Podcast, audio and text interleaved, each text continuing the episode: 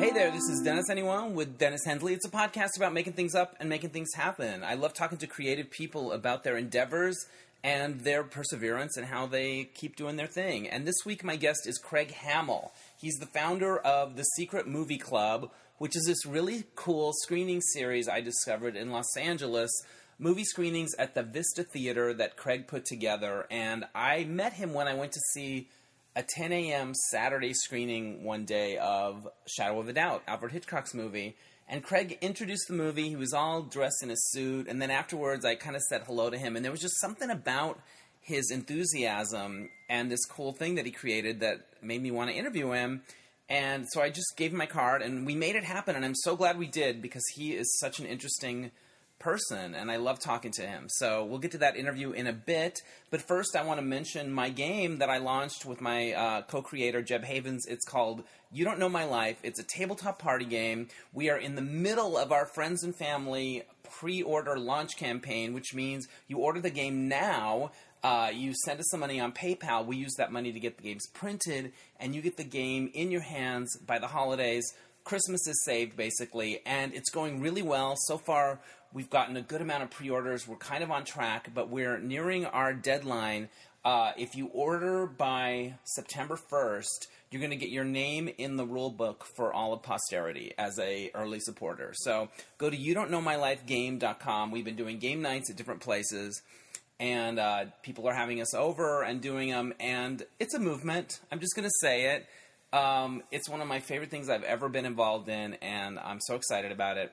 So um, some of you have already pre-ordered, which I really appreciate it, and um, you're going to be glad you did because this game is really fun. And um, you know the holidays are coming, and what are you going to talk about? The weather, even that's a controversial subject. So uh, check out you don't know my life game.com and learn more there.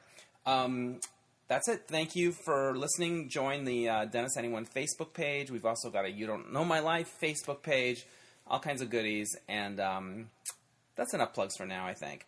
So, here, without any further ado, is the founder of the Secret Movie Club, Craig Hamill. Oh, and at one point, his wife calls and they speak in Spanish on the phone, and he said I could leave it in because uh, it was kind of charming. So, I'm going to probably keep a little bit of that in. Okay, I'm coming to you from a really cool office in downtown Los Angeles, the office of Craig Hamill. He's a filmmaker. He's also the founder of Secret Movie Club at the Vista Theater here in Los Angeles, which I just discovered a few months ago. And I was so impressed by it that I like uh, accosted you afterwards and said, "Hey, do you want to do this podcast?" And here we are. I didn't feel accosted. You didn't feel accosted. Here we are.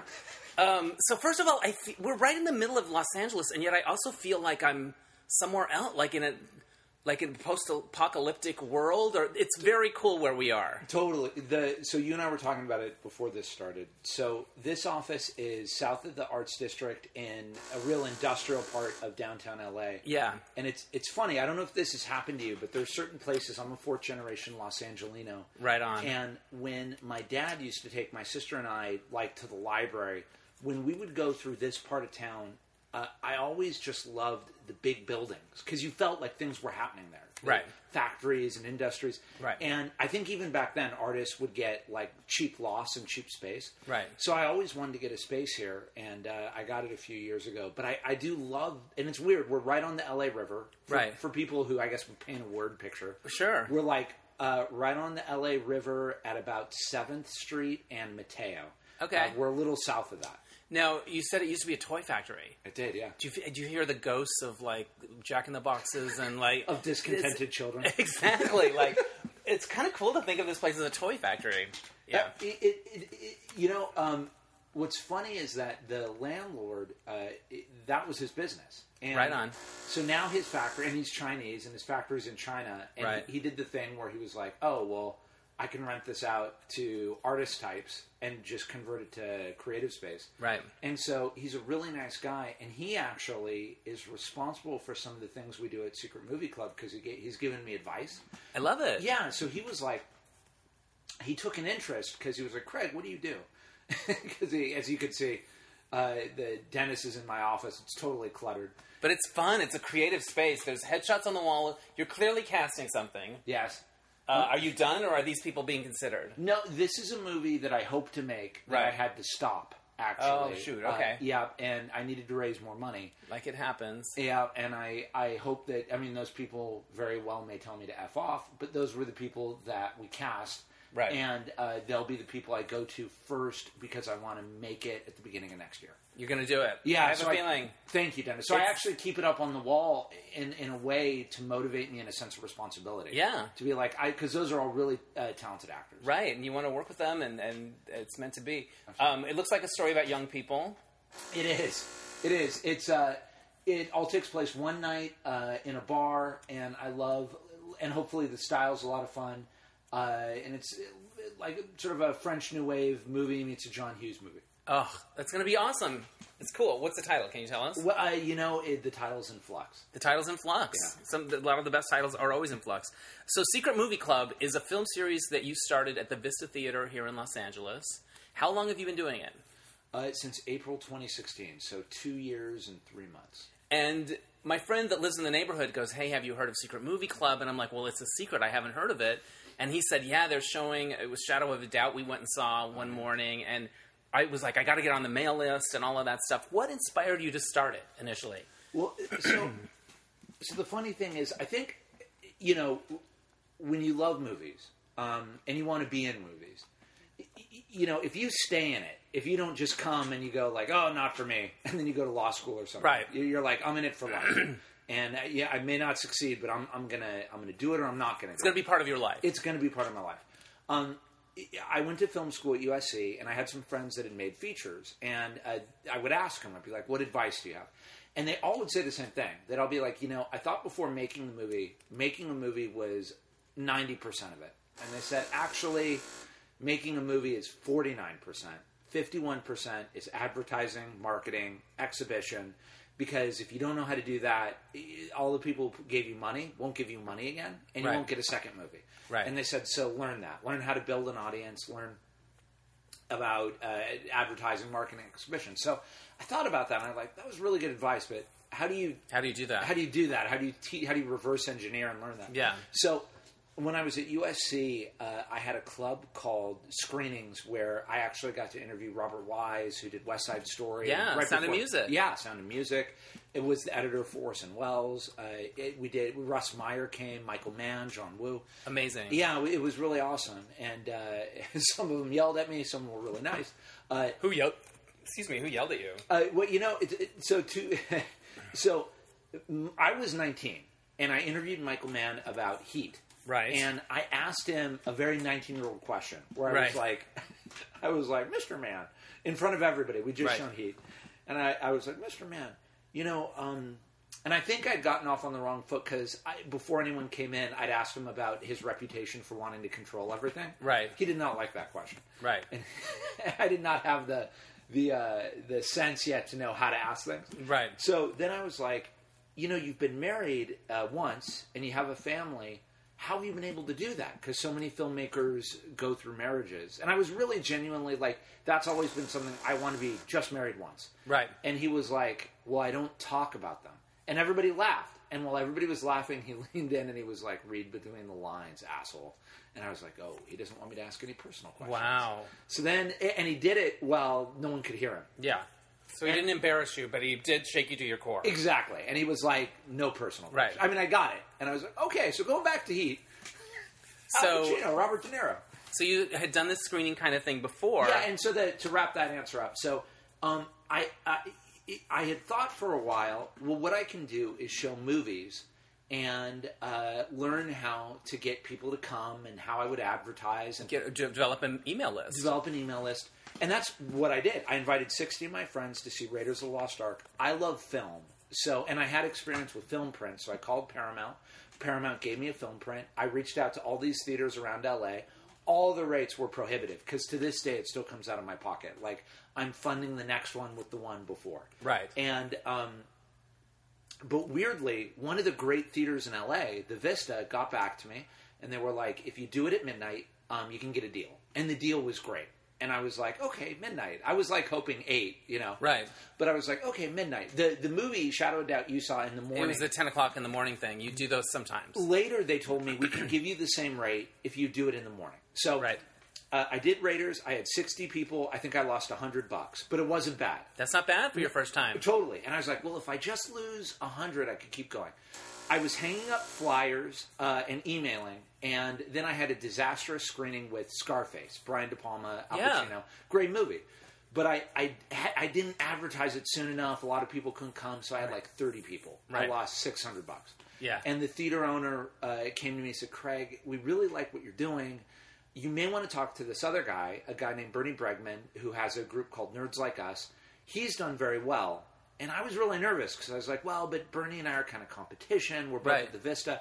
And, and the owner of the Vista was like, no, no, no, Bernie's a good guy. Call Bernie. So Bernie took the call, and, and I'm to this day, I, I will always feel very grateful to Bernie. And he said, Craig, have you heard about Facebook advertising? Have you heard about? I was like, oh yeah. And this is, I mean, to show you how dense I was. And that's what I needed to hear. So we, the next thing we were doing was uh, Stanley Kubrick's Clockwork Orange. Of course. And I think it was one of those, uh, just like we were lucky. It was a movie people wanted to see. It was on 35, and I put 100 bucks to Facebook advertising, and we sold out twice. And then I was like, oh. And so you do more than you do a midnight show and then you do another night. only if it sells out. So you do a different night. Yeah, I will do an encore. Yeah. and, and I, I've done that only on a few movies. The movies we've done encores on, I can remember them because they're Sure. rare. Clockwork Orange, The Shining, Purple Rain, and Spirited Away. Wow. So those four movies we sold out within a week, and Nice. I knew, okay, we'll do another. And uh, after that, it's been kind of like you would imagine, like evolution. So every month we we have an email list, we have a Facebook page, we have an Right. Instagram, we have a Twitter. Uh, now um, we're going to get a web page going. We do limited edition posters, and every month something was added, and now people want to be a part of it. So Right. we have a little team. So maybe we can. We're to. In fact, I'm on your podcast. Maybe you'll come back on our podcast. I would love it. It's all it's all about it. So how does he has his movie screenings there as well, and you guys don't use the same nights, or how does that work? Yeah. So, and I want to give a shout out to him because I he, he's a really great guy. Now he's doing Bernie's doing Rocky Horror Picture Show the Right. first Friday of every month. Oh, perfect. So you go to the Vista uh, first Friday. You can go, do, and he he was at the Nuart doing the live cast. Right. So he's got the live cast. They're going to sacrifice virgins. You're going to watch Rocky Horror Picture Show, and and that's one thing. Then he does Nerds Like Us, which is I think they're doing Clue Right. upcoming. So it'll be like a nerdy deep cut. Right. And then I think he does a horror movie at the end of the month at the Los Feliz Three. I love it. Well, the prints are beautiful, and it, that's very important to you, right? To It get is, the yeah. 35 millimeter prints. We've only had one awful print, and never Yeah. again. Yeah, but no, it's it's fantastic. How do you choose the movies? So, uh, so you know, it's a great question, and in fact, it's something. Um, and I'll try to give you a succinct answer, but it's something that's actually really on my mind right now. Um, so, no, no mystery. Basically, initially, we were just doing a movie a month, and it was literally like, "What's a movie I love?" So, I, I have this thing. I don't know if you you, you think about it. Um, there are those movies that I mean now they're no longer DVDs, but if folks maybe you're looking at a streaming feed or Right. and let's say you're with your family. So you've got you've got grandparents, you've got Republicans, you've got Democrats, you've got people that are obsessed with movies, you've got people that don't like movies. Right. There are those movies that yet people everyone will agree on. So They cross every Cross everything. quadrant or whatever. and I would I would cite like Goodfellas, Right. uh, Godfather, Right. Jaws. Like everybody, a film connoisseur and somebody. uh, Sure, let's watch Jaws. A. Republican, a Democrat, let's watch Jaws. Right. I don't know what it is about those movies. They're Godfather. So uh, I was like, initially, I'm just going to show those because I love them, and I guess everyone else will love them, and Right. I learn. Then, um, kind of out of necessity, one one month I was like, okay. Because we were having a baby, and I was like, I got to see if I can really make this at least make us a little something, Right. because this is now a full time job. I did a festival. I did four movies, and two of them hit. Four, So uh, fest- one, four movies a month. I did one a week. Right. And we did uh, Doctor Strangelove, the Tod Browning movies, Freaks. Um, we did. Uh, oh man, why am I blanking? It's up there. It's up there. Uh, Blue Velvet Right and on. Roadhouse. And uh, And so- two hit and two miss. Let me see if I can guess. Yeah. Two were Uber hits. Strangelove, Uber hit. Yep. Sold out. Blue Velvet, Uber hit. Sold out. Boom, I nailed it. Dennis, you got it. Thank you. and then Freaks did decent. It did our break even. We did about Right. like 110 people. Roadhouse weirdly was our low one, and I love Roadhouse because it's such a crazy movie. Right. Um, but I learned the studio lesson, which was like the hits cover the losses, and if you plan it just enough, you come out just a little ahead. Right. And I was, and I, I actually preferred doing more because I would meet people, I'd talk to people, Right. And ever since then, we've done about one a week, one or two. A week. And now you've got a James Bond thing happening, or did that just finish? I had just finished in June. You got a Paul Verhoeven thing happening. That's right now. Yeah. Starship Troopers. Yeah, Delicious. End the, yeah, end of the month. Right. Uh, So- that's going to be August thirty first. Love it.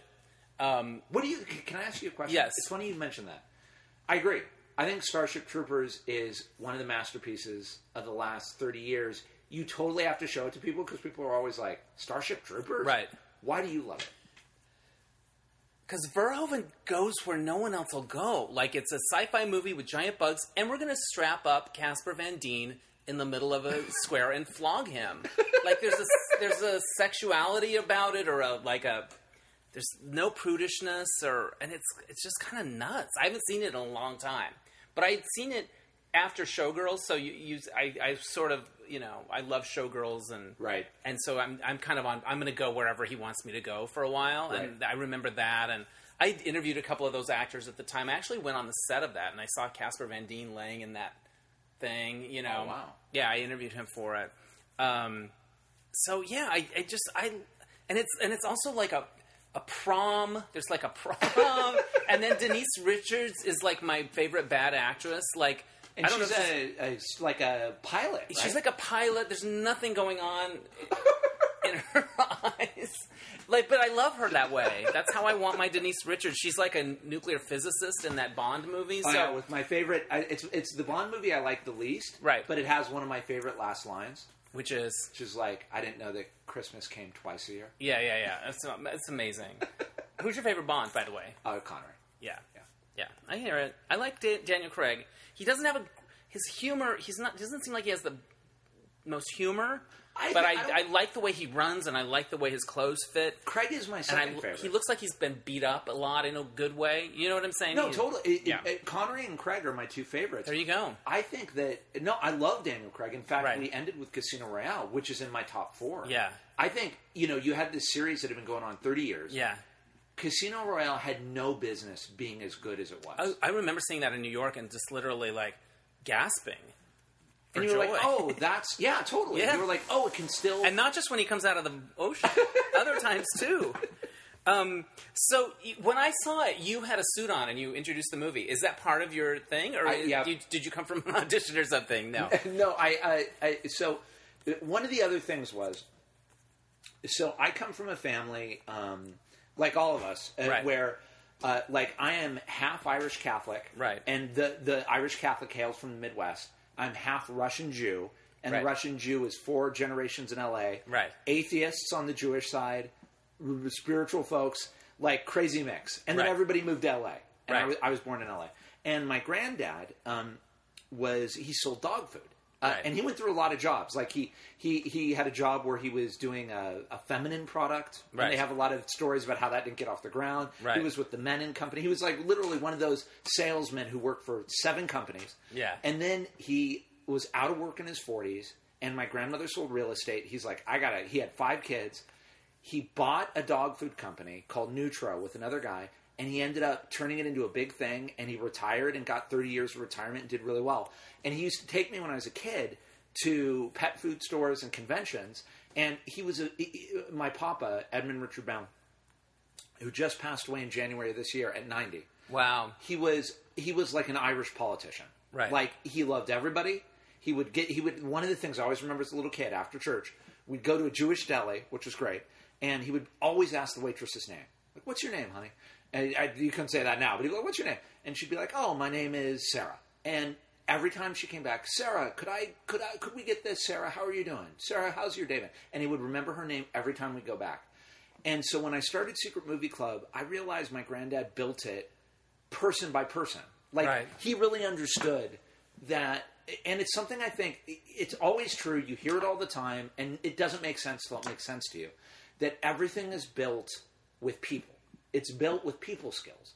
and my granddad got to know people. He was genuine too. It wasn't BS. Right. And I think that was key too. So when I did Secret Movie Club, um, I put on my my, my suit, uh, and I would just get to know names, and I wanted to talk to people, and I've had.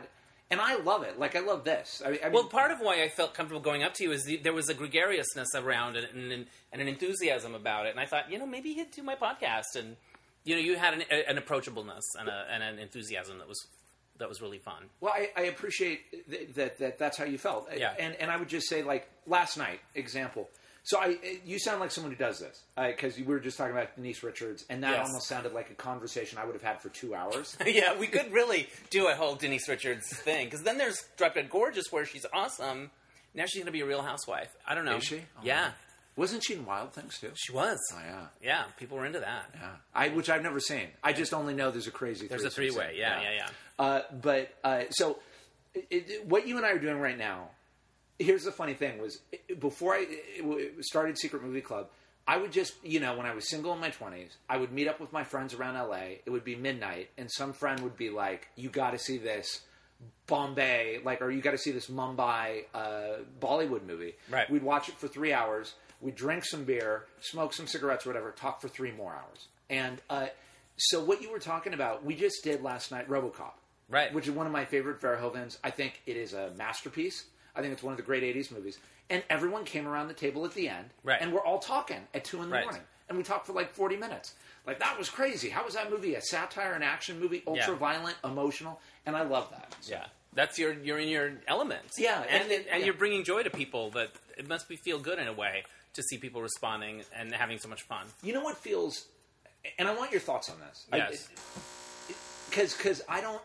So you know how you asked me how I choose the movies? Yeah. So to end that question, like we theme them now. So this is, as you were pointing out, this is Verhoeven Schwarzenegger month, and our matinees are movies told from a child's point of view. So we, Right. we did Night of the Hunter, and we're going to do To Kill a Mockingbird. Yeah. Um, I had someone come up to me. Uh, I always run the movies I'm thinking about in front of the audience, and I had a young woman come up to me, and and I had run by Rosemary's Baby, and Right. she came up to me afterwards, and she said, "I, re- you know, I love what you do. I, I love what I just saw." She came to see The Fly, but she said, "Do you really think we should show a Polanski movie? You know, this is a known rapist, and it's a movie about rape." And I never thought of it that way. And and she had a very valid point of view. And I said, you know what? Could we continue to talk? Because I really want to hear this. And so she emailed me, and she and I talked. And she said, you know, I love everything you're doing. I'd love to see some movies by women filmmakers. And and I really heard that. And I, you know, I thought, absolutely, I want to show movie great movies. But and this is so I'm, I'm, I'm gonna like I'm covering a lot of stuff. We're going into Right. some I dangerous like it. territory. Yeah. Um, but I was like, but no, you know, as Secret Movie Club grows, it also has a responsibility here. Like, it, it, you know, there are young movie makers who, you know, there are these amazing films that are being made. And, uh, you know, horror movies. There's a movie called A Girl Walks Home Alone at Night uh, Yeah. that was made a few years ago. That's this awesome vampire movie that was made in Bakersfield, female director. Right. And um, it- so now that we're selecting movies, I also think maybe the next phase of Secret Movie Club. I don't know. We'll see. I mean, so audience, if you're listening to Dennis's podcast, I have to figure this out. But um, I feel like every now and then we need to show a film that a lot of people haven't heard about, but it's it's done by somebody, and, and folks can go see it and be inspired that that got made. Right. And I also feel like we have maybe a responsibility, and I we haven't figured this part out. But maybe we're not going to show a movie one day, and I don't know who's going to come. It might be me and ten other people. But talk about that issue. Like, Yeah. what do you do with problematic filmmakers who Right. made great movies? Right. That's a real conversation now. Yeah. You know, what do you do when the filmmaker, after 20, 30 years, is problematic as a person? The movie is great. You believe in art. You believe in the First Amendment. You also believe in being, you know, let's let's deal with this. Right, and also what you're doing is, in a way, it's a, is you're celebrating these movies, Right. and i there is a joy around it and a celebration around it, and that's is it somebody that should be celebrated in that way? And that was her point. That was exactly her point. And, Yeah, and, because it's not like oh, I can watch this and look at it and enjoy it. You know what I mean? It, It's like going, you know, It is a celebration. it's a celebration. so, so, so I think the next phase is, and it's interesting. I think when you're in movies too, yeah, there's and I love movies and it's a long conversation. You, you take us where you want to take us, but I love uh, this stuff. Yeah, it, it, it you know there, there I think has been for as long as art has thrived in a culture, there has been the question about do, does the artist have a responsibility? Do the people in the industry have a responsibility? Is that not their issue? Is it their issue? And I think it's a very thorny. I think it's complicated. Yeah. I don't think it's easy. I And- agree. And, so I um, I appreciated her, and she did it wonderfully, and she's got me thinking on it. Yeah. So these are things for the future to think about. I love it. I also love this idea that you're sort of paying homage to your grandfather in the way you're being in this business, It is. It's totally. and you feel it. Like you feel like the uh, the spirit of it when you're doing it. It's totally my papa's style. Yeah. And I told him I got was it? Did it come naturally to you? It, it, it did. I, Like getting on a mic and you know all of that, being a host. Yeah. It, uh, so, uh, real quick story. My mom tells this story, uh, Yeah. and everybody in the fa- if you knew my family, Yeah. that question you just asked, that all Would roll, be like- that all roll their eyes. Yeah, yeah, yeah. All- I love it. So I was like two or three, and uh, we went camping, and they did some kind of talent show. Right. And my mom says I ran up on the stage, grabbed the mic, and started singing Sesame Street. And the counselor was like, "Get get him off," you know. And then my dad went to go get me, and I just ran on the stage, and I kept singing and kind of hamming it up for the Yeah. audience. And my dad got really embarrassed, but he's like trying to get me off, and my mom was like, "That's when we knew." Yeah, it's it's it's a done deal. What advice would you have to someone who say is maybe middle aged and like they look at uh, eleven fifty nine start time and they're like, I love this movie. I feel like I'll be conked out within ten minutes. Is there a disco nap strategy? Yes, uh, uh, that is an awesome question. Because I'm the more I, I I'm looking at it going, oh god, I'm an old man. I'm gonna fall asleep. And I'm the most sort of outgoing of a lot of my friends in terms of like, oh, fine, it'll be fine. We can park. It's going to be good. That so. Th- So this is a great question because I'm middle aged. I'm 41. Yeah. Um, and You look uh, much younger, by the way. Thank you. BTW. Uh, thank you so much. Yeah. Uh, but now I'm gonna embrace it. I, I decided a while ago. I was Yeah. like, I'm not gonna. I'm gonna embrace it. Whatever happens, happens. Yeah, and it's not just a function of age. It's like, when did your morning start? What's your day like? Blah, blah. totally. Um, and we have my wife and I have a one year old child too. There you go. Uh, but to answer your question, um, one of the things I did right, I think, with Secret Movie Club that I have not done right with my pursuit of making a feature, Right. is in trying to make a feature.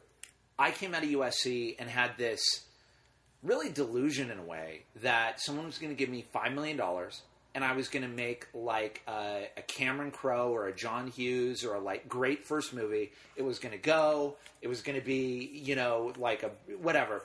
And I think that in the last 20, 30 years, a lot of the folks that have broken through, they made a ten thousand dollar movie. Yeah. they made a fifty thousand dollar movie, and it, you they went from A to B, not from A to M Right. which is what I. So to me, rather than being like, I'm not going to do this unless I get an 8 p.m.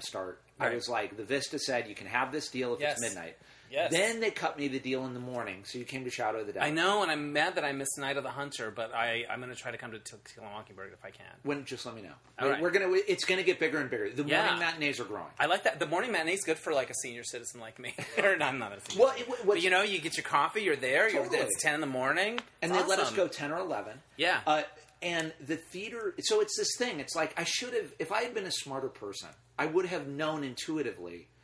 Oh, right, you build a relationship, and then you get a little more opportunity. Right, right, right. So now you're the person that's already in the door. That's right. So now the theater is like, hey, if you can do this kind of movie, we might even cut in, Right. and let you every now do an eight or a nine. Yeah. So eventually, the goal is to have probably a three-tiered thing. Sure. Our bread and butter will be the morning matinees and the midnights. Yeah. Because that's just what we can do. Sure. And then when we have a real big event with a speaker, because we actually want to move to bringing speakers, we'll have like the seven or the eight. Love it. Have you uh, done any speaker events yet? We have. We've done, and it's, it's so that's funny too. Um, we've done quite a few. That's my one of my favorite things about living in LA is that you can go see Saturday Night Fever and the whole cast is there. Like I did that like 10, I don't know eight or nine years ago, and I, it just blows your mind that they're there. and I don't know how you feel about it. Uh, does it ever hit you where you're like, this is not normal?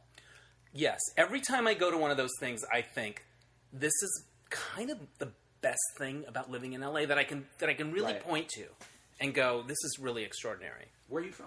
Uh, Arizona originally. Oh, we're in Arizona. a little town called Holbrook with one theater, the Roxy Theater, that I used to go to. And this you'll get a kick out of this. When I tell my my um, film friends about this, they're they're just appalled.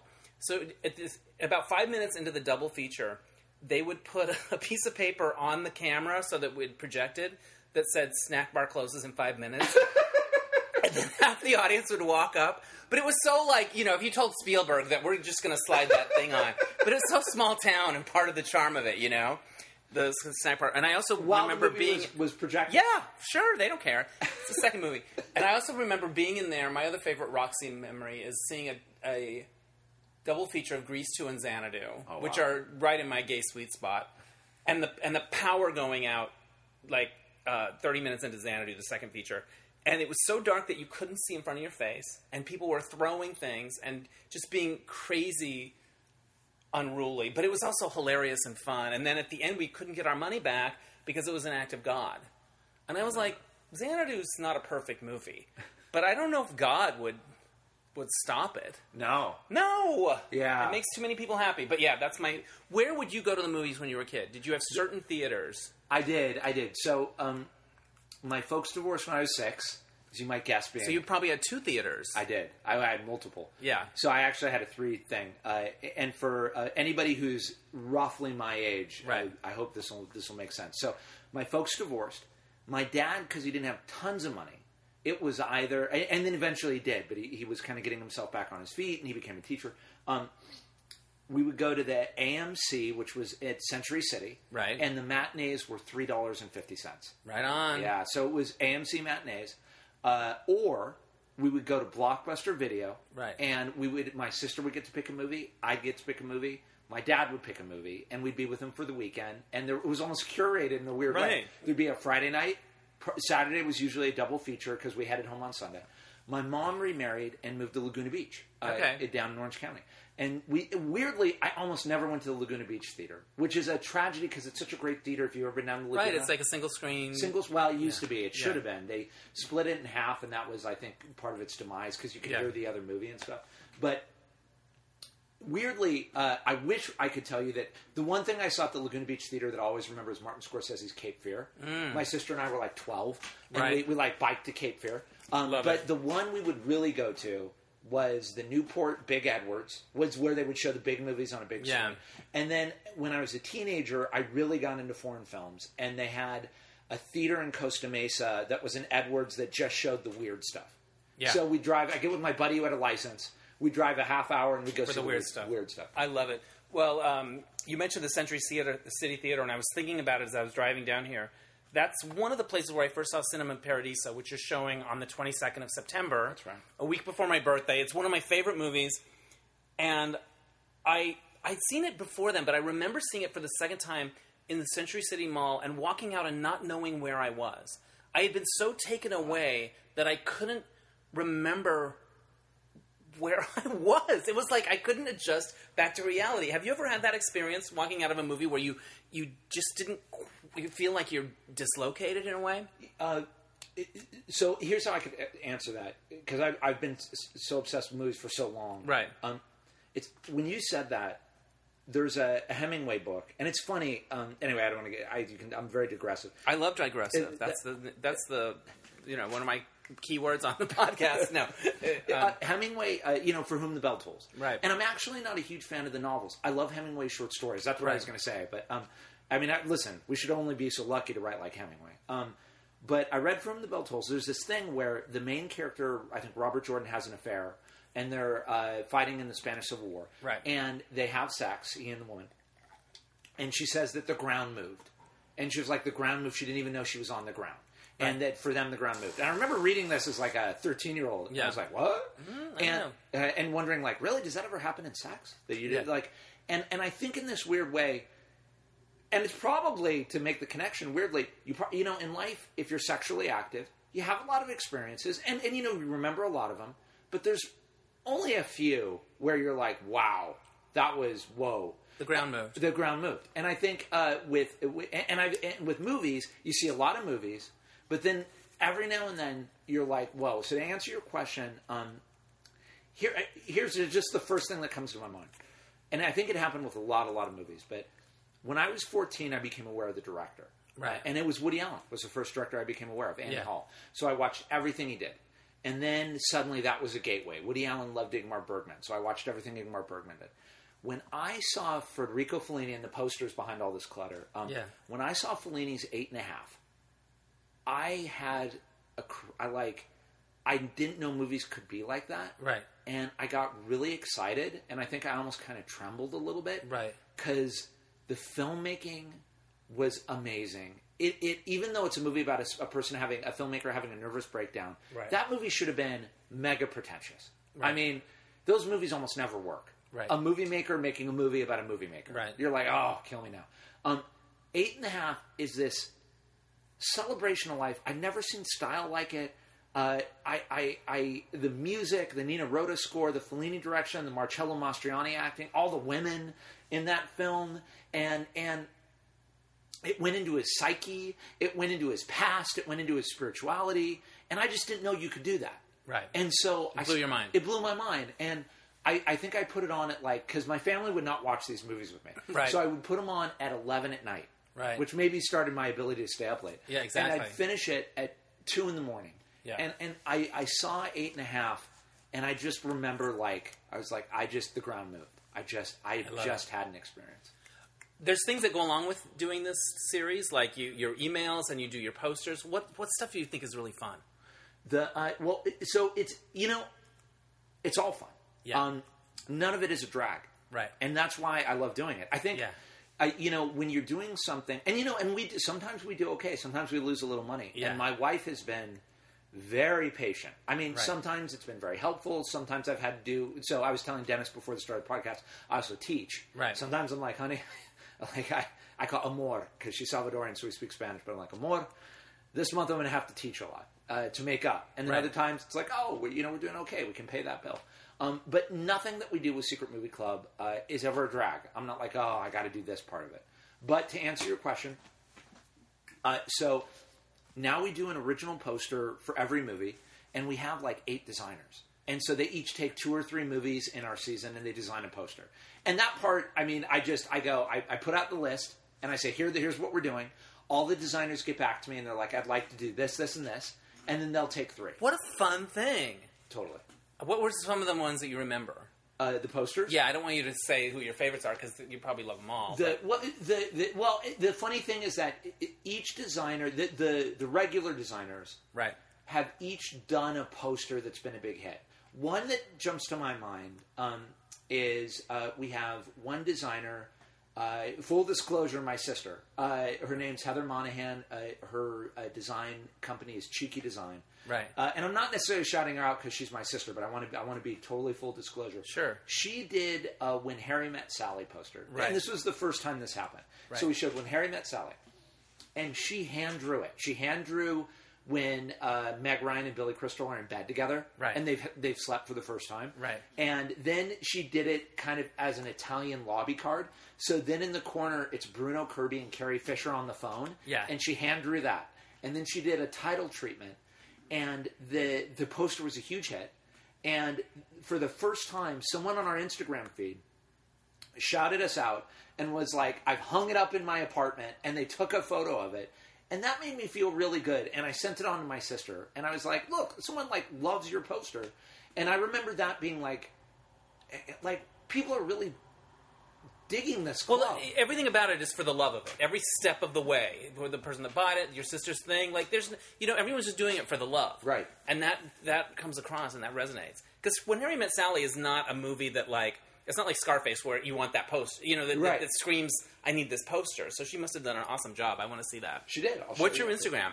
Uh, the, uh, at Secret Movie Club. Yeah, love it. Um, the Vista. Yeah. Cool theater, interesting history. I was trying to. I, it's popped up in like, was it Ed Wood was there? Probably. Yeah. Yeah. And I love that they took out a row of seats. Yeah, there's, Yeah. totally. I, Yeah. the, uh, It's very comfy, and yet it has that old history, spectacular ceiling thing happening. if you so if you ever have an interest um, the owner the manager of the vista is victor martinez and Right victor on. has been there uh, and he's from uh, guatemala he's got this amazing story he started as an usher in the late 80s or early 90s An usher at the Vista? Oh, usher at the vista Holy smoke! you absolutely now he's the manager Right and on. If you go to the vista a lot victor's the guy who's always in costume Right. so if you go, he he'll be the stormtrooper, or he'll be, uh, you know, he'll be Willy Wonka, or whatever the movie is. And so Victor actually told me a lot. The Vista was built in the 1920s. Right on. Uh, it was originally Spanish style. The first movie it played was a Baby Peggy movie. Okay. I guess Baby Peggy was a proto Shirley Temple, and she's still with us. I think she's Baby like, Peggy's still alive. she's like ninety nine. she's gotta be. Yeah. Holy smokes. So uh, and so and that was it. And then it, the, the Vista went through this crazy. yeah, life. there was a few. There was a. It was a porn theater, Right. It was a. Uh, it, it kind of did double bills. Then it got really scuzzy. Then nobody wanted to go to it. Then the current owners bought it, totally redid it, and now it's this landmark East Side uh, single screen first run that Yeah. also does all these crazy events. And the one thing about the Vista, someone told me recently who came to a secret movie club that I was like, that is hilarious. I don't know if it's true. Is that they used to have what were called crying rooms. Oh yeah, they had those in my church when I grew up. Th- Yeah, yeah, yeah, yeah. It's where women would go. There's glass. You could still hear the thing, but the kids are. If the baby's crying, right? To- But check this out. It wasn't for babies. It was for the women. And and yeah, this was the thing. I guess after World War One, there were a lot of war widows, Right. And they would go to the movies and they would have these uncontrollable fits Oh, of my grief. God. And because so many young men died in World War One, course. so a lot of the movie theaters designed that the exact equivalent. You can watch the movie, and if you get really emotional, you can wail. And those used to be in the Vista. They took them out, but the Vista used to have like wailing rooms. That's kind of amazing. All right, so we talked about my observation deck, but before I get to the pictures you, the questions you picked, I'm going to ask you a bunch of the movie related questions. Do it. Just rattle them off. Let's go. What movie did you see when, when you were way too young to see it? like everything my dad showed me after the divorce. Uh, the one I Blade Runner I saw when I was like seven. And it just kind of went Dude. over your head, or No, no, actually, I love you out? Yeah, well, uh, so I have a real vivid imagination, and um, I, I can't. It, so the scene where Rutger Hauer pushes in the eyes of his creator and they bleed and he kills Yeah. them, I couldn't sleep for a week. And Wow. I went back to my mom's house and I would stand in her bedroom and just kind of be like, Blade Runner, Blade Runner. you would just say it like Red Rum or something. You would just chant Blade Runner. I just like she's like, why are you in the bedroom? And I'd be like, Blade Runner. And she'd call my dad. and Yeah. be like, this is why I divorced you. Yeah. You should not be showing these kids these movies. exactly. One of the the other question was what movie gave you nightmares? Would you say that one, or are there others? Well, I did plenty when I was young. Blade Runner, Shining. Yeah, Uh, those are two that stand out. yeah. Shining's so good. Yeah. What movie have you seen the most times? Oh, that's a great question. Um, probably It's a Wonderful Life. Yeah, love it. Uh, I do. I do. In fact, it's in my top. So I don't. It, a real quick thing. I have a top thirty-five. Right. A lot of people laugh at that. It's ridiculous that this, if you're a movie lover, you say a top ten. It almost doesn't tell you anything about your taste. Yeah. Because almost everybody's top ten is kind of the same. Right. You hear the kind of the greatest hits. Yeah. I don't think you really get to know someone's movie taste till you get Yeah. to top thirty. Right, that's where my Coyote Ugly starts to sneak The- in. exactly. Exactly. Right. Those sort of goofy movies that Totally. bring me a ton of joy and yet are nobody's idea of a classic. I love that that you got Coyote Ugly. Thank So- you. When is that going to show at Secret Movie Night? Well, when we when we're doing so well, I, you know what's weird? I bet you Coyote Ugly would do good. I wonder if it would because I feel like it's got a bit of that camp appeal and it's I bet you it's got a following, and if you did it the right way, people would go to bars, yes. and then we could get all the bartenders. we do a dance. I do a dance on the stage. I clog. I have, I have a background in what was your dancing. question, though, Dennis? Um, Nightmares was Oh. that one of them? Or first? No. What movie have you seen the most time? oh, uh, it's, a Wonderful Life. I do love it. Uh, I uh, I'm, I'm a huge. I think It's a Wonderful Life is an amazing film, and just to put this out there, a lot of movies uh, have a great part. But they don't necessarily. The ending is not the best. Right. I think It's a Wonderful Life has one of the greatest third acts Yeah. of any film ever. Um, that's another one of my questions. What movie has the best ending? Oh man. Well, my, my desert island movie is Seven Samurai by Akira Kurosawa. Yeah. And uh, and it's not it, now. It is my favorite movie. I, I see it every year. Uh, But again, like like you and I were talking about, they're different movies that do different Okay. things. But I've never quite seen a film that, and I recommend everybody see Seven Samurai with subtitles, Japanese samurai movie. The last act of that movie is the samurai defending a village from bandits and everything in humanity that could happen happens in that fight. People you love die, other people rise to the challenge, other people don't. Everyone's humanized. You realize like everyone's just trying to make it. And then the ending of that film is this profound human statement on existence, even after an intense experience like that, that gets as close as I've ever seen to a movie maker touching because I'm a I'm an optimist. I Mm-hmm. just want to put that out there. I actually I, I believe people are essentially good. I believe in existence and life, and I, I think life is a hoot and a kick, and I love being alive. I love that life is a hoot. Yeah, that's I love it. Uh, but I think that life is also if you're if you're real, it's random, it's really tough. Thing you can't explain things, and there's also a lot of tragedy, a lot of pain, and you see things happen you can't reconcile or make Right. sense of. And I think that Seven Samurai somehow gets both of those things in its ending in a way I've never seen done. That's remarkable, and I've never seen it. I have I have some gaps in my things that I haven't seen, because I, I like the idea of seeing them on a big screen, so I try to keep an eye out for. We're gonna do showing. Seven Samurai. Okay, I am there. Um, what movie costume do you wish you owned so you could wear it around the house? Can I can I can I answer that question? Kind of. Well, okay, let me answer the You can question. answer however you want. Well, but I don't. Okay, so okay to answer your question that I could wear around the house. I want to answer the question. assuming everything's going to fit perfect. yeah, gotcha. Um, I say that because I would probably wear a John Travolta suit from Saturday Night Fever or something. I was about to but, but I'm already worried about my thighs. Anyway, I would. I was about to say, like, if I could really pull it off, yeah, I'd want to wear a ridiculously loud but awesome suit.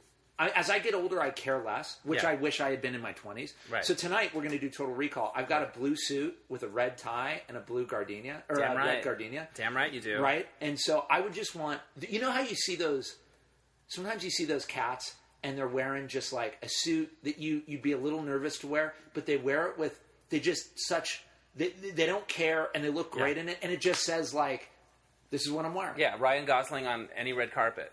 he'll, go, he'll go with like the chartreuse. Okay, yeah, And so for me it would be like in my head what I thought was like we were talking about James Bond earlier. Some of those suits and the way they're cut on Daniel Craig and Sean that's Connery, what. That's my second. That's my second answer to uh, this this question. Da- anything Daniel Craig in, in in James Bond. Although my favorite is in Spectre, the Day of the Dead suit, where he had the the. Remember in the opening sequence? Isn't do, it? yeah. And it, but it, it's like one of those Day of the Dead costumes, but it's also tailored like a Tom Ford suit. Is it? Yes, it's sexy as hell because it's like, oh, that's kind of Halloweeny and costumey, but it's also like, but he looks great. ah, So crazy. what you just said, I mean, Yeah. I, I remember that. Yeah. Some variation of a bespoke, Yeah. tailored Day of the Dead suit, yeah, where I was just like, "Fuck it," that's right. I love it. but it looks good. Yeah. Um, what kiss from your life felt like something out of a movie? Oh, my first kiss. It, uh, many kisses, but check Yeah. this out.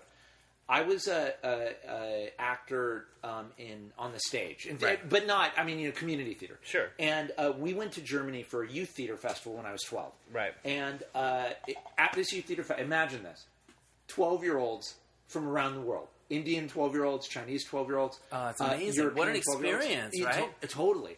And this was in 1990. They put us on some wagon, and they're like, "Yeah, you're, you're going to a dance."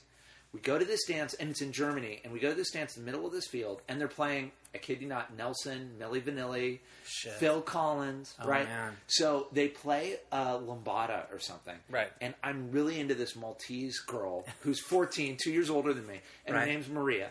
And we're kind of like, I'm like, I think we like each other. And Right. I was, I know you're going to find this hard to believe, Dennis. I was very nerdy. Right. It's- I know. I'm shocked. Don't let Right. my 41 year old suave Yeah. self fool you. Yeah. So, but I was like, I, like I could feel a vibe. I could feel Yeah, this is on. it's on. Yeah. So it was the first time that ever happened. Yeah. I, I'd pined for many women. Yeah. Uh, but I was like, this is on. And so she and I walked out. It was this beautiful German field. It was a graveyard, uh, graveyard, and then just green and trees. And I was so nervous. so you you stepped away from the. Oh, I did the thing. I was Yeah. like, uh, "Do you want to take a walk?" And she was like, uh, "Sure." So we go take a walk. We're standing outside, and then I'm still nerdy. I'm like, uh, "Can I kiss you?" And she was like, "Sure."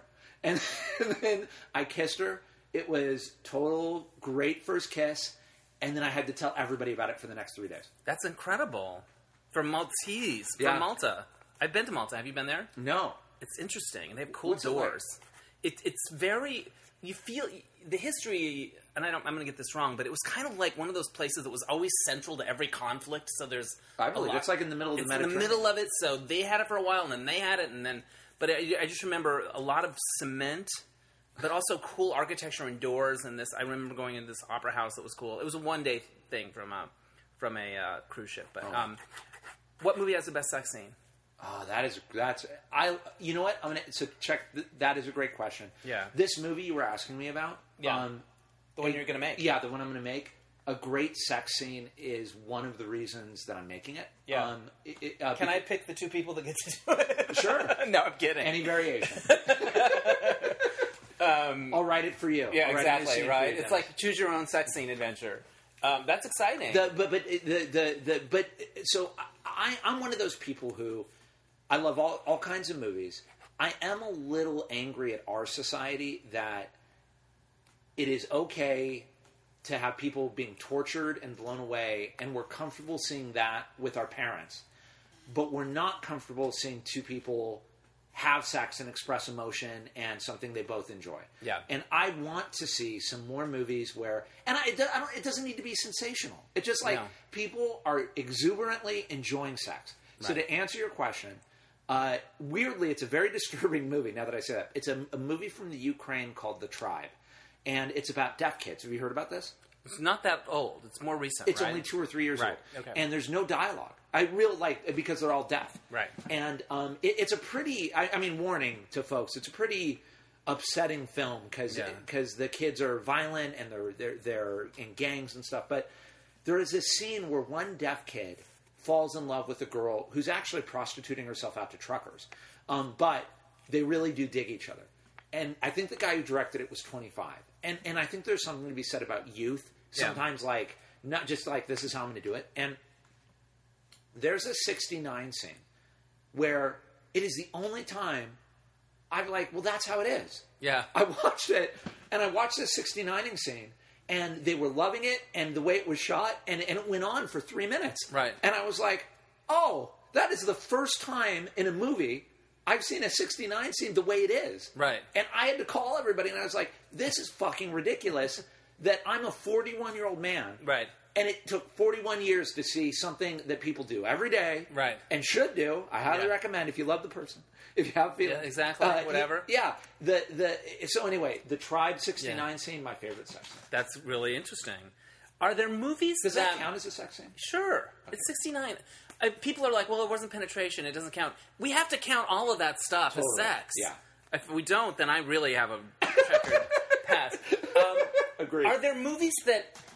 Because like I've started to follow, I love the outdoor screenings, and there's more of them. But a lot of times you see the same movies because they're the ones that do well. Yeah. And there's that sort of thing of like, okay, these are the crowd pleasers that people come out for in a revival sort of way, especially if it's an outdoor thing. But then also, as a curator, you want to slip in those other ones that, that keep it fresh for people and that may open their eyes to something cool. How do you balance the crowd pleasing with the um, mixing it up?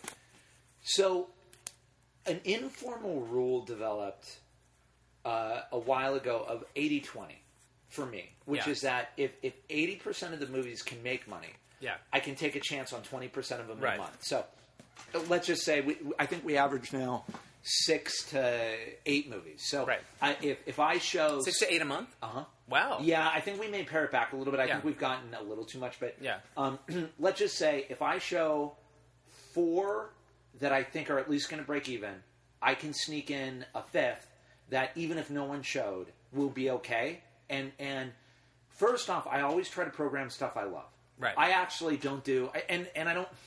I want to say this the right way. I don't even want to like because making a movie is so hard Right. and then to make a movie that people love. I don't Right. want to sit here and bag on.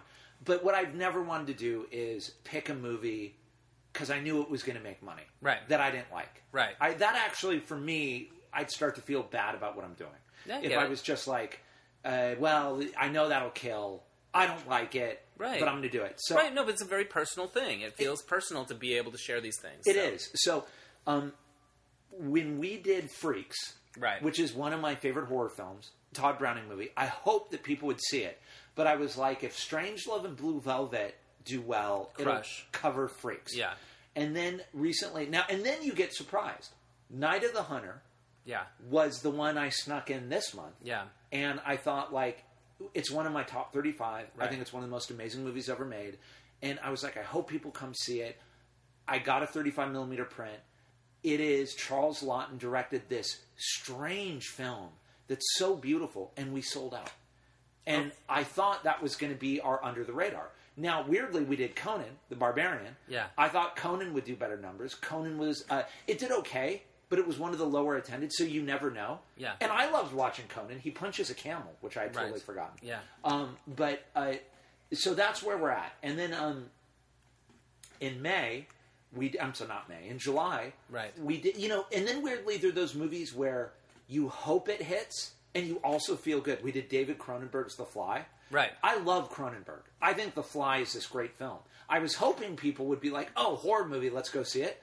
But I, you also feel good because it's Cronenberg. Right. Or my favorite David Lynch movie is Twin Peaks: Fire Walk with Me. Yeah. I think that's his masterpiece, and a lot of people take me to task on that. They're Right. like, "That movie's ridiculous. What? you- It's it's Blue Velvet or Mulholland Drive," and, and I'm like, "Listen, I love Blue Velvet. I love Mulholland Drive. Twin Peaks: Fire Walk with Me is a metaphor for sexual abuse, and this. Have you seen it? Mm-hmm. Yeah, right. So Laura Palmer is living with her father molesting her, and she, you know, Bob and everything in that film is her struggling with something that people can't deal with. They can't deal with, and the movie posits a transcendent level to the universe, but that transcendent level does not save us from the horrors. And in fact, the horrors may permeate the transcendent level of the universe. And when I saw that film, like Seven Samurai, I'd never seen anyone make such a bold statement that, like, Yeah. there may be another plane of existence beyond ours, but it may not be just heaven and hell. Yeah, it may not be. It may not be all apple apple pie and fun times. And and so Yeah. when we did Twin Peaks Fire Walk with me, and that sold out, I thought that that was going to be my sneaking it in. Yeah. And then everyone was there, and I was like, There you go. When they sell out, they sell out on the day. People buy in advance sometimes, but you don't absolutely have to. Uh, that's right. So, um, uh, you can. We absolutely sell tickets the day of. Yeah. You can go to the Vista box office, Yeah. or it, you know what we try to do too. And this is a business thing. I'll Yeah. gladly share with people. We do an early bird ticket special. So if you get your tickets two weeks or more in advance, you get the best deal. Right. Then after that, we always have a budget special. because I'm on. If you're if you want to see movies, you got to be on a budget. Yeah. Um, and then if you want to donate a little more because we do it on 35, you can. Yeah. But we don't insist. So the budget level ticket is what most people buy, and Yeah. you can get it all the way to the night of the show. And it. if we're going to sell out, I usually can see that. Yeah. And if you go to our Facebook page, I'll say, "Hey guys, we Don't got lollygag. yeah 30 tickets left or whatever." Wow. Do you have to pay the studios for the 35 rental? There's a rental fee, right? You There is, pay- yeah. Yeah, Oh, yeah, yeah. Is it more than people would expect, or does it depend on the film, or is it sort of standard? Yeah, that that is uh, another great question. So, um, the answer to that, and and I'm actually grateful to USC for this. Um, Right. When I was at USC, they drummed in us get everything signed, get all the permits, get all the contracts, Right. Uh, and we were like at 19, we're like, no, I'll just shoot. Yeah, whatever." guerrilla style. Yeah, totally. And what you realize then is when I did my short film, I sold it to IFC, and they asked me for all my contracts, all my paperwork, Right. and thankfully I had this book. Yeah. and and we did it, and and I got to sell my movie to IFC, and that was great. That's a cool thing to be able to say. It was, yeah. Uh, but thanks to USC. So when I did Secret Movie Club, I knew. And you know, we're artists. You and I are artists. And if you know, I, I want to. I'm still working to write and direct features. Sure. Well, everybody on that crew, we're going to make money if people buy the tickets, if they pay for the streaming service, if DVDs are still around, they get the DVD. Right. So I believe in karma. Um, I, I don't know if this has come through clearly. I'm a spiritual cat. I believe in karma. Um, these are things that really affect me. And if I tried to get things under the radar, yeah.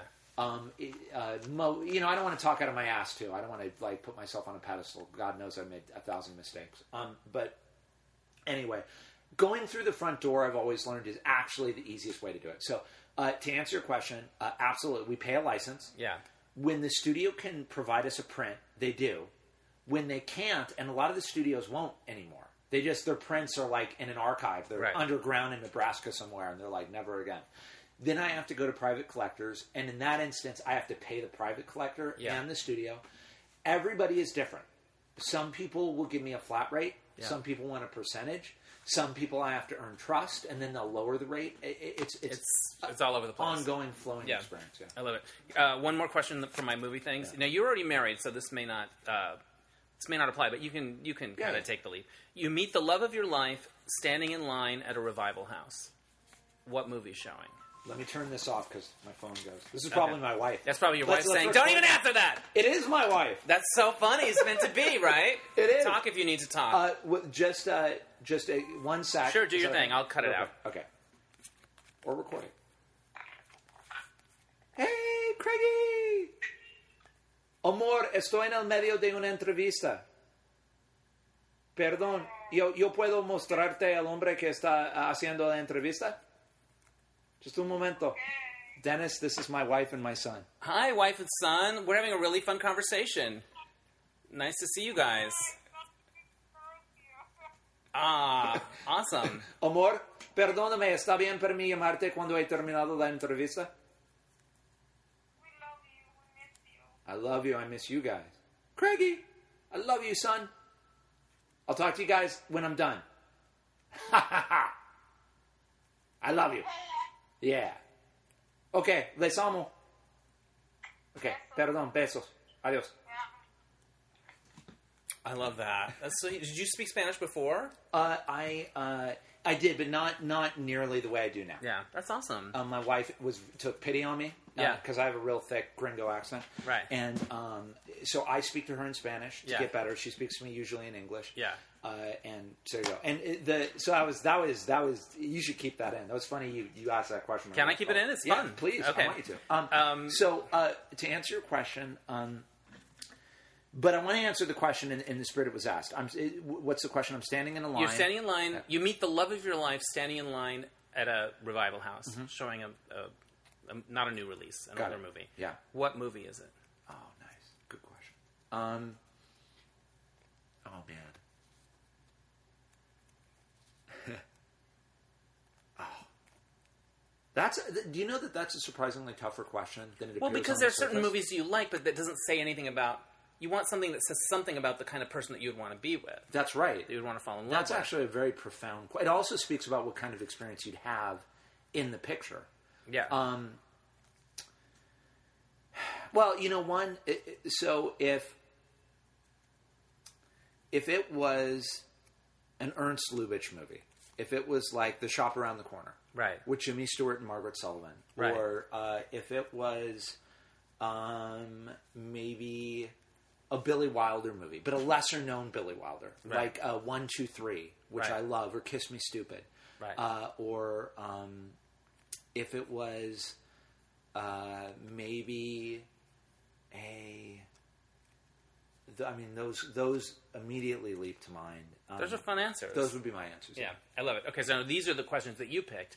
Who's your most surprising fan? Oh. you know. Uh, oh no, these are the random ones. Or did you are. pick these? I did not. You just picked I- these I- from randomly. I did not. A lot of these developed when I was interviewing actors and actresses. But if that resonates, Yeah, no, totally. I Yeah. I, I, I didn't want to know what I was going to answer. yeah, that's so right. You you went random. I did. I did uh, Texas Hold'em. Put them all face that's down. right. Exactly. Um, You're a brave person. So, uh, who's my most surprising fan? yeah. Um, you know, we have a group that comes to almost every picture, and First of all, I love that you call them pictures. oh, It's very old school. I like it. uh, and so one. This is just one gentleman. He's 88 years old. Hi- His name's Freddie. He drove for Orson Welles. Oh my god. he comes to about 70 to 80 percent of our movies at midnight and he's If he can make it to midnight, I can make it to midnight. freddie uh, freddie embarrasses everybody Right. and freddie comes and he always talks about his love of alfred newman the composer Right. and uh, i've just made him the mayor of secret movie club I love it. and uh, i would say I, I- have there's a whole group Fred, I think even the people in the group would say that Freddie being 88 Yeah. is the inspiration. I think he is. He is. What's your best random celebrity sighting? Oh man. Uh, okay, Walter Matthau. It's the story I love to tell for this reason. So I am someone who unfortunately geeks out and gets nervous, uh, and probably to this day. And I'm not someone who had that intelligence of knowing that the best way to be around celebrities is the way I, you and I are around each other. Right. Um, I just always would get nervous and, and be like, oh, celebrity. But when I was five or six, I was bike riding in the Pacific Palisades on the boardwalk with my Jewish grandparents. And I was maybe a little older. I must have been seven or eight. And I bike out ahead. I remember exactly where I was. Right, and weirdly, just across the street from where I met my wife at Patrick's Roadhouse. Uh, There you go. Thirty years later, but um, this this this older guy is walking a huge Saint Bernard, and I'm way out ahead of my family, and I stop and I'm like, "That Saint Bernard's a really big dog," and he's like, "Yeah, yeah, it is." I'm like, "What's that Saint Bernard's name?" He's like, "Ah, it's whatever, cinnamon, cookie, muffin, whatever." I'm like, "Oh, you just come out here and walk him?" He's like, "Yeah, he's got to walk on the, well, you know, this we do this every morning." I was like, "Well, that is a cool dog." And he was like, "Oh, thank you." And I was like, "Oh, here are my grandparents. We got to go." And he's like, "Have a good ride." And so I keep biking, and my grandparents get far enough away, and they stop me, and they're like, "Craig, do you know who you were just talking to?" And I was like, "No, it was a guy with his dog." They're like, "That was Walter Matthau." And so I had this great natural conversation with Walter Matthau, and and it was just, and I remember him to this day, and it was just person to person. person to person. So that's probably my favorite. That's a really good one. Um, this question I picked is what song makes you cry, but I also want to know what movie makes you cry, no matter how many times you've seen it. I'm very emotional. Yeah. Uh, I actually am a crier. Uh, so crying is something I do uh, a lot and at movies. You could use the wailing room occasionally. I could.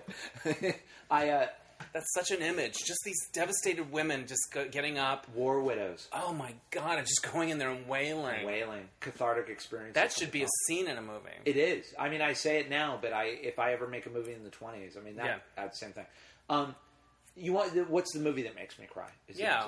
Uh, you know, um, the there there are so many.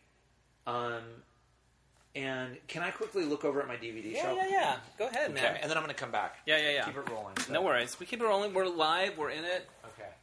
Um, because I know some are up here. Oh, I got it. I got it. I'll tell you. What's that? Uh, it, it, I didn't even get to it. I don't remember. Um, so there, there, there are there are dozens. yeah.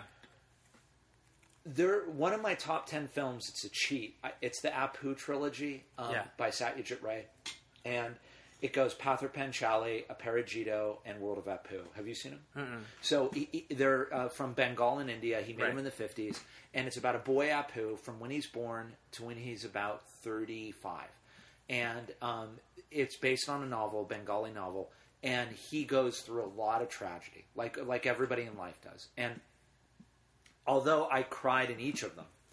The middle movie is called Aparajito, and it's about, I'll cry right now almost. It's about Apu and his mom, because his dad passes, his sister passes, and in the middle film, it's just he and his mom. And his mom sacrifices so that he can go away to college. And he goes, and they're poor, they're dirt poor, but he goes and he learns.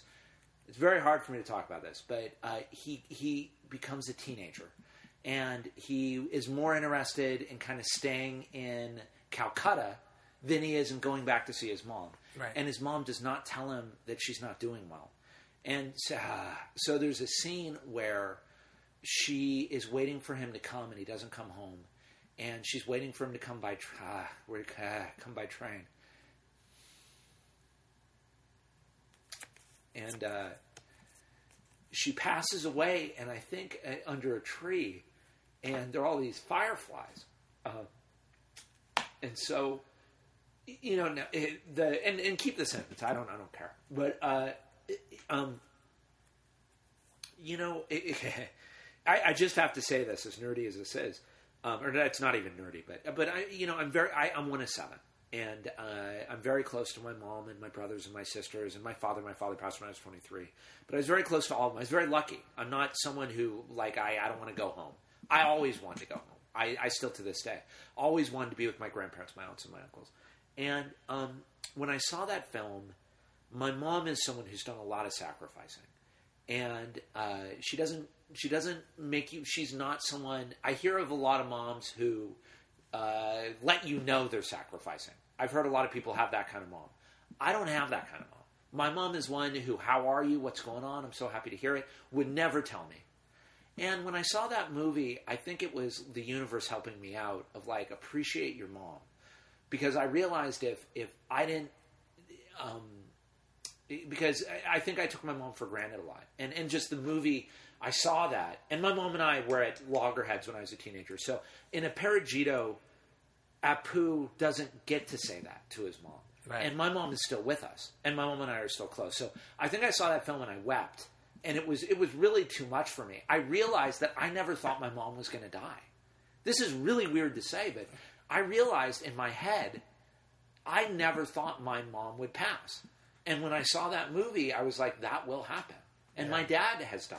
Yeah. And thankfully, I got to tell my dad I loved him, and my Yeah. dad got to talk to me. But that was the movie where I was like, we're all going to go, and we're not going to know when we go. So you get get that hug in, Yeah. get that. You know what? You meant a lot to me when you can. And so that movie is a movie I, I can't see it without just losing it. I love it. That's that's beautiful. Uh, here's one more. Have you ever written a fan letter? And many. Yeah. Which one do you want to know about? Uh, whichever one comes to mind. Uh, there are a lot of interesting ones. I think the one. I, I so here's one. Th- This is kind of uh, so.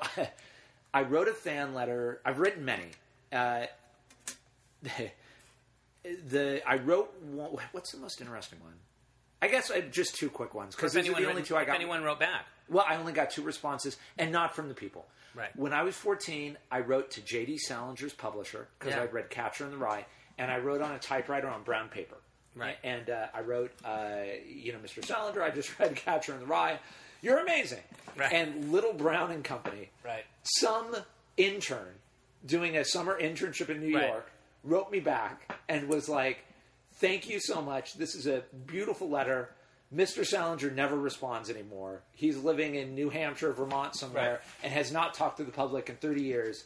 But I can tell you he would appreciate this and keep reading."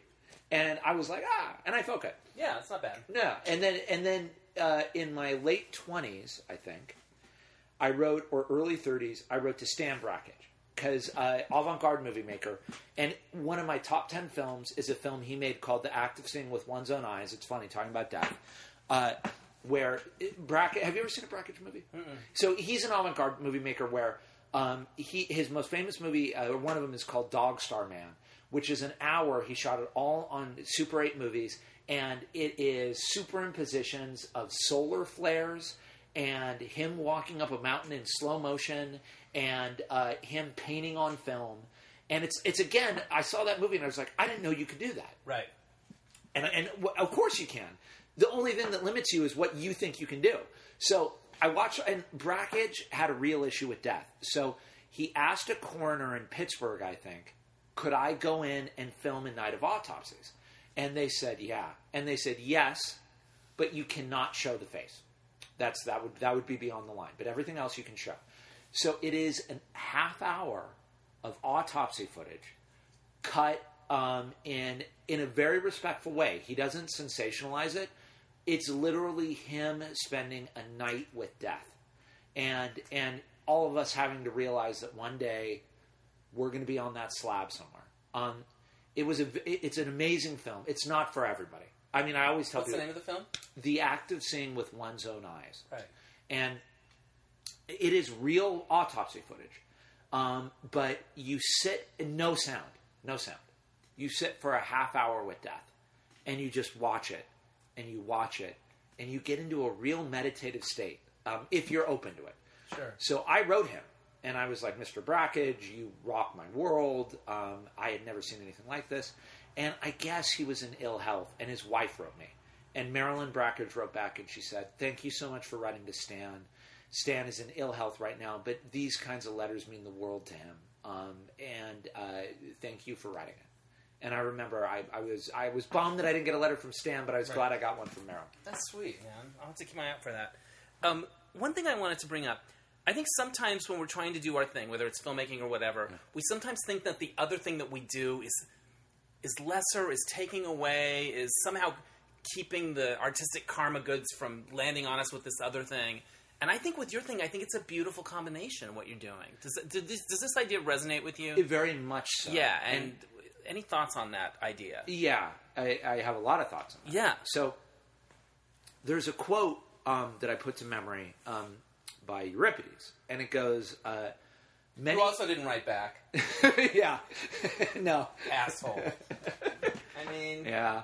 Well, you know, two thousand years, different, total different philosophy structure. Right. Uh, the the but Euripides wrote, um, "Many a fate doth Zeus possess, many a fate does Zeus dispense, high on his Olympian throne. Oft do the gods bring things to pass beyond man's expectation. that which we thought would be goes unfulfilled, while for the unlooked for, God finds out a way. And it's Euripides. And For the unlooked for.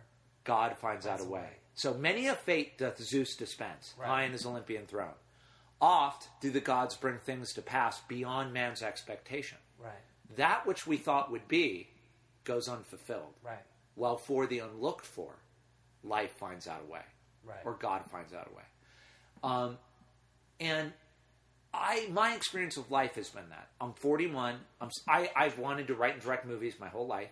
I'm still working to make a feature. I will make it. Yes. That's I'm not I'm not uh, uh, uh, disillusioned about that. Right. Um, and the path that I've taken, I've loved. I wouldn't change a thing. I have a wife and son.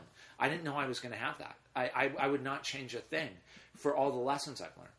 But what you just said, uh, if I could say this, when I thought about doing Secret Movie Club, there was a little voice, and I struggled because I was like, "What if I lose money? I don't really have time. Like, what if this doesn't work?" And this little voice was, "But do it. Like, you're not going to know until you do it." And it'll be a hoot. It'll be a it'll be a blast, you know. And if you show a few movies, you showed a few movies at the Vista, and you can say you did it. Yes. You know, do it.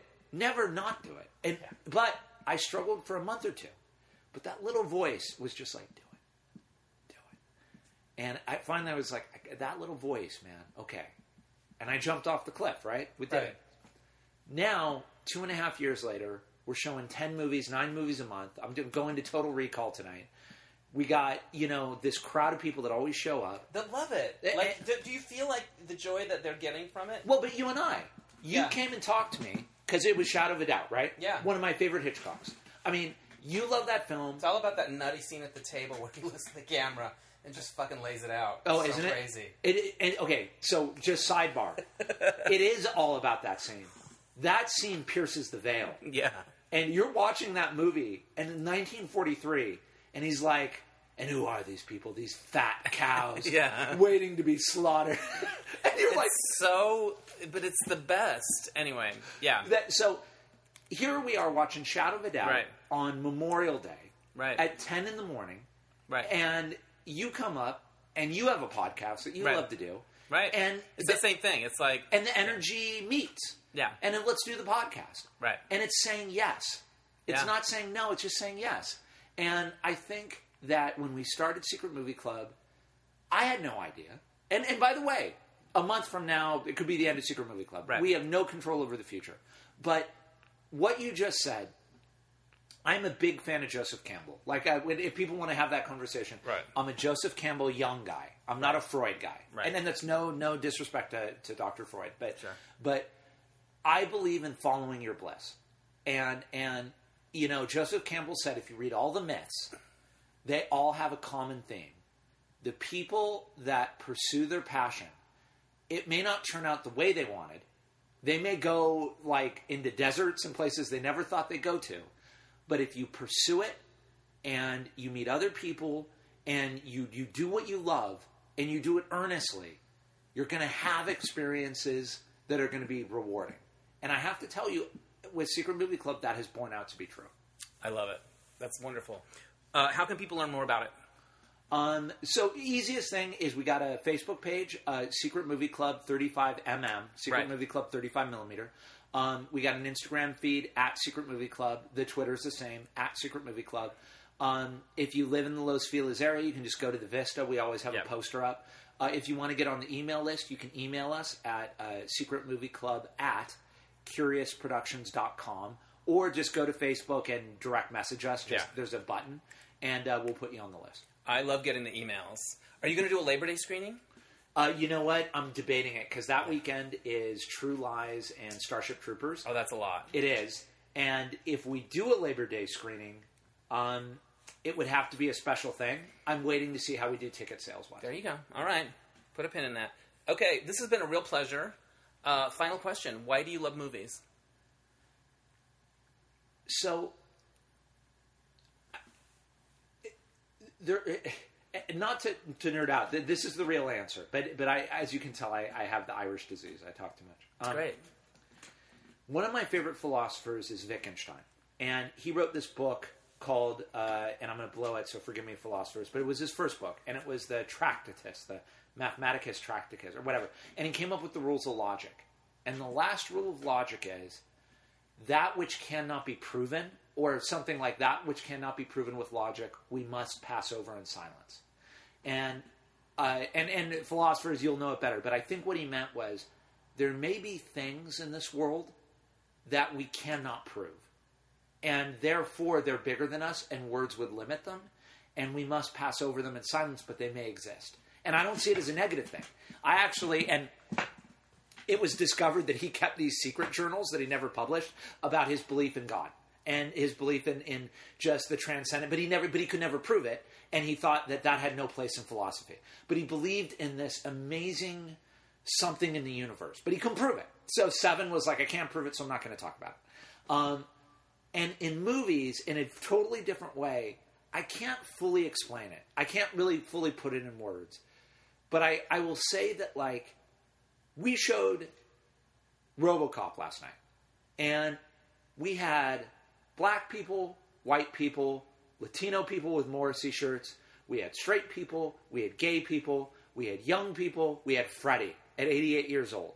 We had everybody, and they all got there in the theater, and they had this communal experience, and we were all just there together, and we we all had this amazing experience all of us and there was there was there was not any division there was not any it was and and we all had something that we all shared and when when movies do that it tells you something about all of us that that I believe in and we're all self-conscious about this and that but you get in a movie theater and with everybody and everybody has a communal experience and that is one of the reasons I love movies I love it. It's so fun to hear you talk about it too.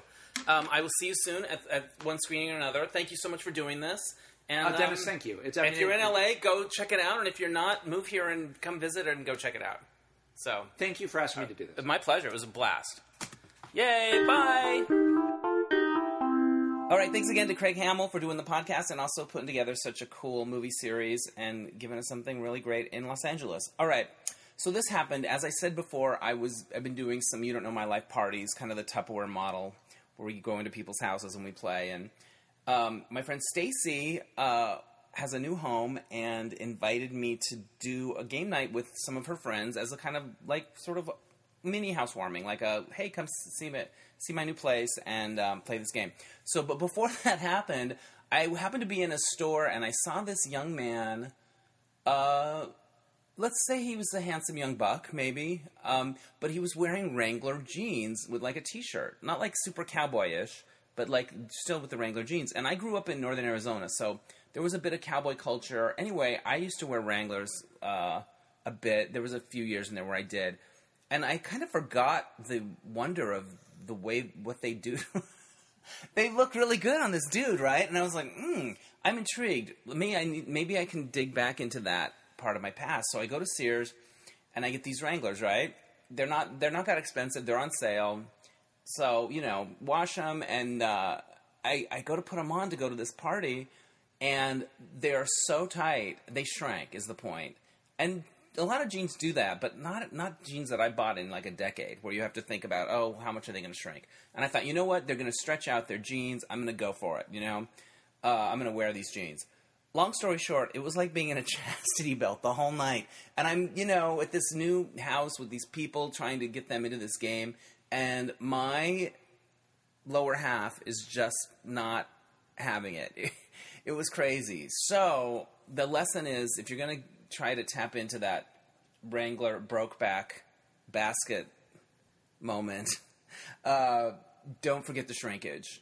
Uh, that's the moral of the story. The thing is, I'm still intrigued by it. I'm not. It's not a total fail because I may try to trade them and get some new ones. In other words, I'm not giving up on the Wrangler dream, and neither should you if you're listening. All right, thanks for listening. Um, that's this week's podcast. We'll catch you next time on Dennis Anyone. Bye.